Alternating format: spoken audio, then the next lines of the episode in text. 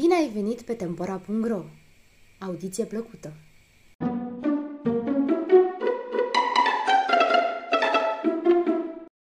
Vulpea ceainic, ban popular japonez.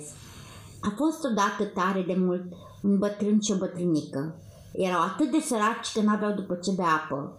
Moșul se ducea în fiecare zi la pădure să ia lemne de foc, pe care le vindea apoi la oraș pentru a-și câștiga pâinea cea de toate zilele.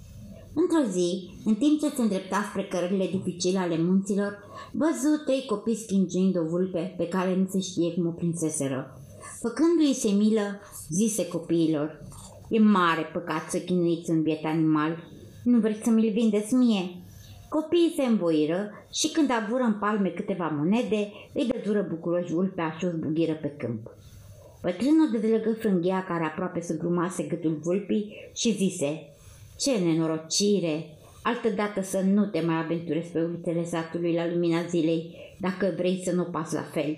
Și acum șterge-o la vizuina ta. Eliberat, animalul o zbughi în pădure. Trecură zile, săptămâni, luni. Bătrânul aproape că uitase cărările muntelui pentru a aduna lemne ca de obicei, cugetând cum să facă rost de bani pentru anul nou. Deodată o vulpe ieși din pădure și îi spuse Dragă bătrânelule, eu sunt vulpea pe care bunătatea ta a salvat-o de la moarte nu de mult. Te văd foarte îngrijorat. Ți s-a întâmplat ceva?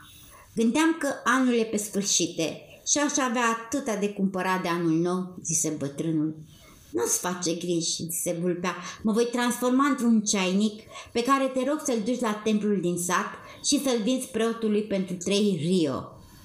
Bătrânul rămase pe gânduri, neștiind dacă e bine să facă o asemenea faptă. La insistențele animalului, acceptă în cele din urmă.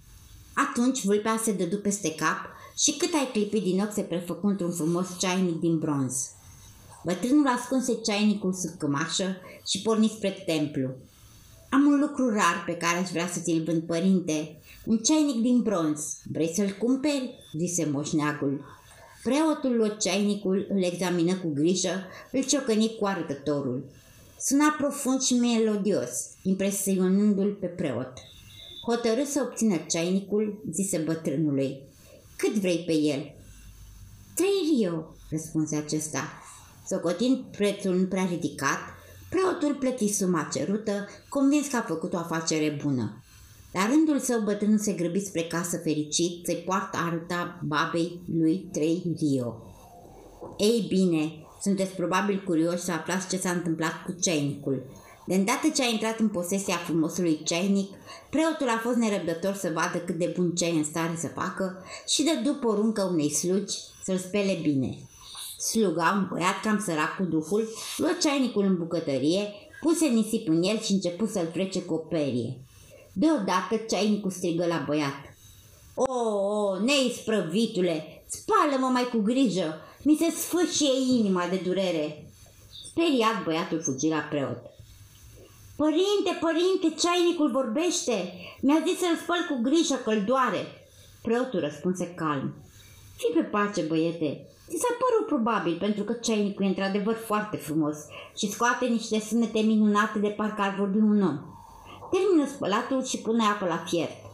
Băiatul puse apă în ceainic, îl așeză pe plită și aprinse focul. Vai, mă arde, mă arde neisprăvitule! Lasă focul mai mic că mă ucizi! Se auzi din nou vocea ceinicului. Speria de binele a băiatul fugi la preot. Nu m-am înșelat, părinte, zise el. Ceinicul vorbește, a zis mă marde, marde, fă focul mai mic. Încă neîncrezător preotul dornic să bea ceai, socotea că apa este gata fiartă. Spuse băiatului să oprească focul și să-i aducă ceinicul. Imediat, sfintia ta, zise băiatul și dădu fuga în bucătărie. Spre marea lui mirare văzut ceinicul alergând pe patru picioare, cu coada stufoasă ridicată în sus. Căju jos de uimire și strigă, Părinte, părinte, ce întâmplare nemaipomenită! Preotul se repezi în bucătărie. În locul ceinicului văzu o vulpe fugind cât o țineau picioarele.